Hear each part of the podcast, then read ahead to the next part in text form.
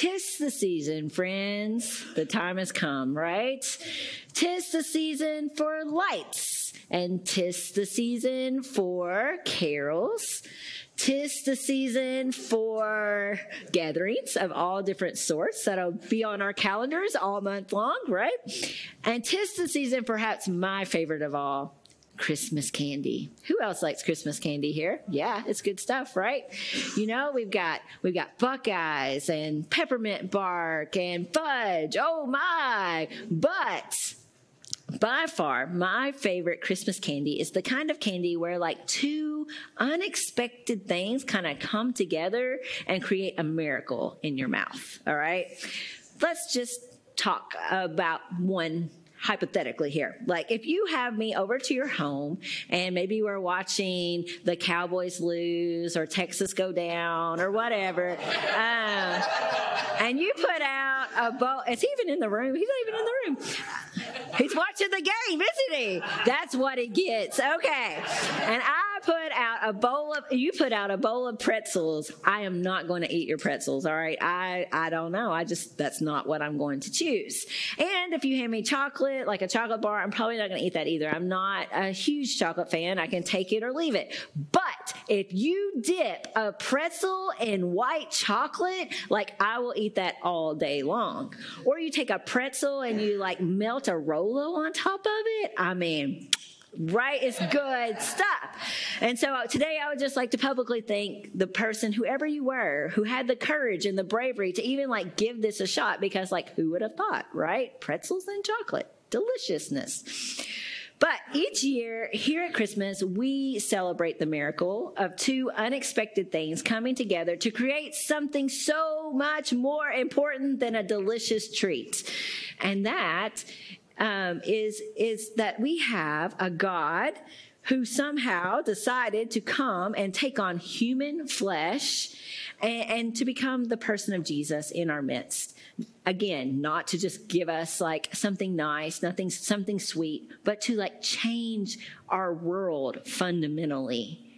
And so this year at Christmas, rather than walking through all the normal Christmas stories, what we're going to do is we're going to take a look at, at the miracle himself, Jesus. That's a miracle that God would choose to come and do this among us. We're going to take a look at how he worked miracles like everywhere he went as he breathed and as he walked and as he talked among us, he was changing our world.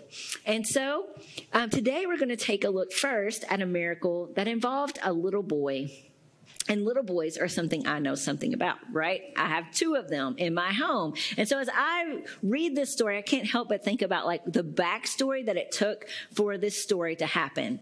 Um, I can imagine, because this is how it would go at my house, that this was just a normal day for this little boy, that um, perhaps, you know, his, his mom had to drag him out of bed, even though he was yelling, just 15 more minutes, right? Maybe that was Jeremy at our house, but our little boys sometimes too. Maybe he got up out of bed and he was just like grumpily stumbling around, throwing on his clothes and forcing down his breakfast and um, hastily gathering up all of his things to get somewhere. We're not exactly sure where he was going that day. But um, as he made his way to the door and opened it up, I can imagine like the light just like blinding him. His eyes are still adjusting as his mom comes comes up behind him and at the same time, in one swift motion, like shoves him out the door, kisses him on the cheek, and shoves a sack lunch into his chest, saying, Have a great day, son. Slam behind him. And I can imagine him standing there and taking a deep breath and saying, Have a good day too, mom, as he started to walk along. Now, wherever he was from, because we don't know that, and wherever he was going, we're not sure. What we do know for certain is that as this little boy was going along, he ended up here, beside the Sea of Galilee. I can just imagine him like breathing in that sea air and listening to the gentle roll of the waves. And I mean, like, if that doesn't help brighten your day, I'm not sure what will, right? And so he's standing there and he's taking in this sea scene when all of a sudden there is all of this commotion going on around him. There's all of this chatter, all of this chaos that's breaking out. And so he looks over to see what it is that's happening. And it's this crowd of people that are running and shouting, but not in an angry way, but out of excitement. They're yelling, it's Jesus. Jesus is on the boat. Let's go. And as this little boy is standing there, we don't know, like, had he ever met Jesus before? Had he ever been in his presence? But what we, we do know is that he's probably heard about him at this point. At this point in Jesus' ministry, you know, he's made a name for himself a prophet who's speaking truth to power, a miracle worker who's making the lame to walk and the blind to see. It's kind of hard to, to kind of go under the radar when you're doing those kinds of things. And so, as this little boy sees the crowd and hears what they're saying, he decides that he's going to join in. He's going to see what all the fuss is about. He starts to follow along and to in order to get a peek at what is going on. Now, what this little boy doesn't know and what this crowd doesn't really know is that Jesus is out in this boat in the middle of the Sea of Galilee because he needs a minute. Do you ever just like need a minute in your life, right? He needs a minute. This is what Matthew says. Um, Jesus heard what had happened. When Jesus heard what had happened, he withdrew by boat privately to a solitary place, which begs the question for us what had happened, right? Well, what had happened was Jesus has just received word that his cousin John the Baptist has died. And not only has he died, he's died in this very dramatic and traumatic way the, the, the king of that area. He's had him put to death by cutting off his head and serving it up on a platter. Y'all, that's a lot. It would have been enough for him to hear that, that he's lost this person who's close to him and his family, a cousin that's around his same age, a cousin that I imagine when they made their, their pilgrimages to Jerusalem every year to celebrate all the important days that they would have mixed and mingled. It would have been enough just hearing that he was gone in that capacity but beyond being close family members, Jesus and John were really partners in ministry. They were this one two punch, right? You have John going before Jesus, telling people to repent. And, and calling people to get ready because the kingdom is coming. And then Jesus shows up and says, Hey, y'all, the kingdom is here. He starts sharing the good news behind him. But now Jesus has lost this partner. Now Jesus is on this solo mission with just his disciples heading toward a fate that will be too similar to his cousins. And you have to think like Jesus is taking all of that in here in this moment when he's sitting out in the middle of this boat. Heavy seems like an understatement. There doesn't quite seem to be a word that could capture what he has to be feeling in this moment. However, his mourning and his meditation is soon interrupted because he hears all that chatter and all that chaos on the coastline. The crowd had somehow followed him. And parents here in this room, you get this, right? Because you know what it's like to need a moment and to perhaps go into the bathroom, whether you need to use it or not, just to catch your breath, right? And you like close the door and sit down and take that deep breath, maybe pull your phone off out to, you know, like go through reels on Instagram or hop on TikTok or whatever it is you do to to like turn your brain off for a second. And then the next thing you know, you look down and this is what you see. Anybody ever seen that before? I see that regularly at my home, right? And then you hear the voices, Mom, Mom, are you in there? Mom, how long is it going to take? Mom, I need chocolate milk. Mom, I can't find my shoes. Mom, I'm never going to get this project done. And then, you know, they start the knocking on the door and the jiggling of the handle on the door. And as you're sitting there taking all this in, you probably mutter what my breath prayer is, something like this. Help me, Jesus. And whenever we do that, you guys, we can know that Jesus gets it, right? Because Jesus was in a very similar situation out in that boat in the middle of the sea. And so Matthew goes on. Jesus shouted, Leave me alone, go away. That's not it, okay. Uh, let's try again. He got to the shore and he jumped out of the boat and passive aggressively stalked as he walked past them in order to go and do everything he was being asked.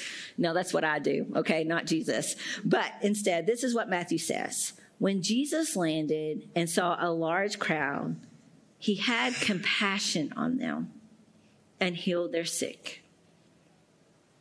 In the midst of his intense grief, somehow Jesus translates his own sorrow into sorrow for them. And, and he gets out of that boat and he offers them what it is that's sustaining him in that moment. He offers them what it is that he has to give, and that is hope. He starts healing one person and then another person and then another and another and another and another until, oh man, like where did the time go? It's time to eat supper. All the while, don't forget who's standing there watching this healathon. The little boy who'd left his house that morning. He's standing there amongst the crowd, watching it all in amazement, when suddenly there's a break in the action. Something's happening. Jesus' disciples are talking to him. They're, they seem to be passing on some kind of information. And so let's listen in. This is what Matthew says. The, the disciples said, This is a remote place, and it's already getting late. Send the crowds away so they can go to the villages and buy themselves some food. I truly believe that that the disciples are trying to be helpful in this moment, right? I, I believe that they cared about the people who were there and they did need to eat. They were being very practical, right? But I also have to wonder if perhaps the disciples are, are seeing this as a chance to draw this very long day to a close, right? Like when you're in a conversation and it seems like it just keeps going on and on and on and on and you wait for that person to like take a breath and you're like, oh man, I have to go, right? Don't act like you've never done that. We all have, okay? And, and, so that's what I imagine. Like as the sun's going down, I see the disciples being like, this is our chance. We can pull him away because, you know, Jesus does need time by himself. That's what he'd been seeking in the first place. He hasn't had this chance to mourn and the sun going down is like this natural reason for them to move along. However, Jesus, whenever his disciples say this to him, instead of him looking at them and saying, you know what, you're right it has been a long day. I'm exhausted. Let's go. Instead, what he does is he throws a curveball. He says to his disciples this Jesus replied, They do not need to go away. You give them something to eat. Who here in this room prepared a, a big meal for Thanksgiving or for Christmas for their family? Anybody? Darla did. Okay, Darla. How long did it take you to like plan that meal? You don't know? Okay, so a week before you're thinking about it, and then you had to go shop for it. That takes a minute, right? And then how long did it take you to cook the meal? All day. Okay, took you all day. And how many people did you feed? 10 people, okay? 10 people all day planning a week in advance. Darla, I want you to imagine that as you're driving home today, you get a call on your phone and you have 5,000 men plus women and children that will be arriving at your house and you need to feed them. How will you react to that news? Go crazy. All right, go crazy. I think we would all feel overwhelmed, right? And so it's not surprising that the disciples felt overwhelmed in this situation too. All four of the gospels record the disciples' reactions at different levels. Here in the gospel of Matthew and also in the gospel of Luke, they, they don't give us a whole lot of information. Mark go goes on and tells us um, that that they reply like this. They're, they're concerned about the cost. They say that would take more than a half a year's wages. Again, very practical, right? And it's true, it's going to take a lot of money to feed that many people. But John, he gives us the most detail. And I love John because John does not hesitate to call out his fellow disciples. He will name names. And so in John, we learn that it's not just all the disciples being con- uh, concerned about the cost, it is Philip, okay? It was Philip, y'all. Philip said that's going to take way too much money. And he was even more dramatic about it. And he added this to it to make his point. He said, and people will only get one bite each, even then. All right? And so at this point in the Gospels, the disciples, they inform Jesus that they don't have much to work with. They all, in every Gospel, say that they come to Jesus and they say, All we have are five little loaves and two measly fish. But only John tells us where they find it the disciple Andrew had shown some initiative, and he'd gone out and um, and he'd like started asking around, like, "Do you have any food to share? You got any food? You got any food?" And, and he had come back, and he tells Jesus that he's only found one person. He's only found this little boy, this little boy who has this sack lunch, this very meager meal for one. And Andrew told Jesus, "Here is a boy." With five small barley loaves and two small fish. But how far will that go amongst so many? You know, so often I think that that is our reaction when we encounter a hopeless situation. Our reaction is to focus immediately on what it is that we lack rather than what it is that we have. I wonder in the situation, like as the boy is standing there and they're looking for this meal, um, they're looking for food of any sort, if he was kind of reluctant or maybe even embarrassed, like if he didn't want to hand over what he had because he was feeling in that moment what so many of us feel in, in the face of big challenges. I wonder if he was feeling shame because he didn't have more to offer. I wonder if he was feeling skeptical because could this even really begin to make a difference? I wonder if maybe let's get really honest. If he's if he's experienced experiencing some selfishness, like he's been out there all day, he's got to be hungry, right? Why not keep it for himself? What will happen if he turns it over? However, if he felt any of those things, what we know is that he moved beyond it. Because what he does is he chooses hope instead.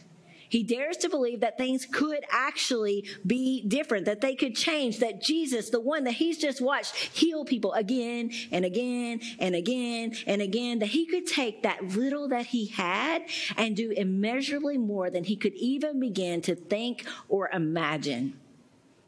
And that's what Jesus does. Jesus tells the people to sit down, and then he takes the bread and he blesses it and he breaks it. And then he breaks it again, and he breaks it again, and he breaks it again, and again, and again, until all the people have not just eaten, but like are stuffed, like after a Thanksgiving meal stuffed, because there are seven basketfuls left over. I want you to think about that. Jesus, what he could have done is he could have taken care of this all by himself, right? He is Jesus. He could have rained down manna from heaven like he did for the Israelites in the Old Testament. He could have turned stones into bread and water into wine just by speaking the word. But instead, he chooses, he chooses to work this miracle with this little boy who has a sack lunch this little boy who who doesn't even have like the slightest inkling when he begins his day that he's going to be a part of something so marvelous. This little boy whose name is not even recorded. You see, miracles, they're, they're not some magic that God works all by himself. Nor are miracles some Herculean effort that we just like grit our teeth and try really hard and make happen on our own. But rather, miracles are where God's heart and our hope meet often in very unexpected ways, to do more than we could have ever dreamt up by ourselves. I mean, come on. 5,000 people fed from one sack lunch. Miracles are not this either or, God or us thing, but rather it's both and God and people partnering together to transform our world, to heal the brokenness around us. You guys, the other day I got to witness a miracle. Uh, Brian Robbie, who's back in the back. Wave, Brian, don't be shy. Uh, Brian is in the car business. He has his own car dealership. And so he buys and sells and trades cars like all the time. That's what he does. And so while buying a car might feel like something big for us, like you do this most days, right? So he, this is where he lives. And recently he had someone um, come in and trade a car that was like a good get around town car, you know, can get you from point A to point B, no problem. Um, and he could have taken it and he could have fixed it up and he could have probably made a couple bucks off this car. But instead of seeing dollar signs, he saw this opportunity this opportunity to take this little car and, and, and to, to put it in the hands of God and see what it could do for someone else he contacted the church and he asked like is there anyone that you know that needs a vehicle? And i didn't know anyone off the top of my head. So i texted um, my friends cindy hughes and joe patterson who serve over at the melrose campus. And within seconds i had a name back there was a woman in our church who had um, saved up money and purchased a car. And um, when she got it, it was kind of a lemon, right? Like it was not as promised. And then she took it to get it fixed, and then like that did not go well either. And so this woman found herself um, having to, to walk where she needed. You know, she walked her kids to school, and then she walked to work, and then she had to rely on her friends and family to get her wherever it was that she needed to go. And at that moment in her life, she could not even imagine things being different. Like she'd accepted that that was her reality and she was getting things done. But then I sent her a message to see if she indeed needed a car and told her what was available. And um, she couldn't, she couldn't believe it, y'all. In fact, she thought it was a scam. And so um, she wanted to make sure that I really was who I said I was and did some behind the scenes research and figured out my number was just one number off from Jeremy. So it had to be real, right? But even then, she wasn't satisfied. Um, there was like a time period in between where we were waiting for the title to come back and we'd parked the car over at the Melrose campus. And so she got one of her friends to drive her over to the Melrose campus to see if the car really existed, right? And then eventually the day came for us to hand her the keys, to sign the car over to her. And she was still in shock when she got to the church. She just kept saying over and over again, like, who does this? Who just gives somebody a car? And then eventually she said, I know who. And you know, it was it was God. And she kept thanking me. And I said, Don't thank me. Thank Brian and Beth. You know, I kept saying that. But, you know, she recognized like that this was a miracle happening in her life. What Brian had to offer was placed in God's hands with hope. With hope that it could indeed make a difference to someone else. And the result was that Jesus took it and he blessed it and he broke it and he handed this woman a miracle she receives like so much more than that car to help her get from here or there but she received hope as well. Hope that that now like what wasn't possible a day before was now possible. Like places she couldn't go she could now go and opportunities she couldn't pursue she could now run after. A miracle had happened as as god's heart and as brian's hope met in this very unexpected way this Christmas, you are going to encounter the brokenness of our world in all sorts of different ways, and we are going to be tempted.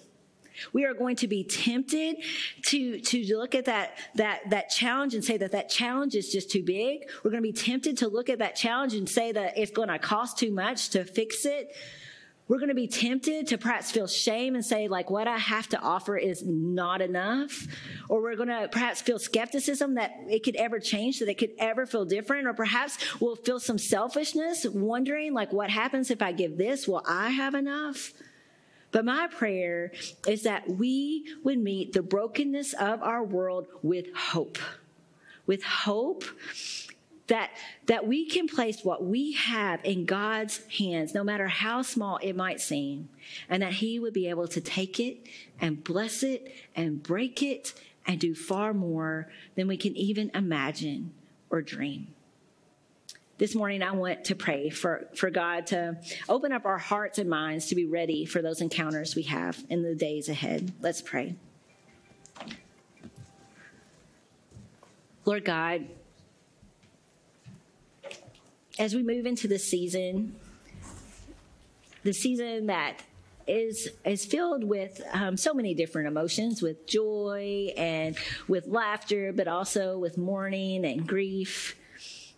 As we move into the season where we have so many different um, so many different responsibilities that weigh on us, so many places to go and people to see, that it can be so easy to walk right past opportunities that are standing, staring us in the face. Opportunities that are inviting us to play a small part in what you're doing in the world. And so, God, as we stand here at the very edge of Advent, I pray that you would help us to take a deep breath that you would help us to to choose to make a choice to deliberately move through this season with hearts wide open hearts that that pray for you to do the unexpected in front of us opportunities for us to offer what it is we have so that you can do much. We pray this in the name of jesus. Amen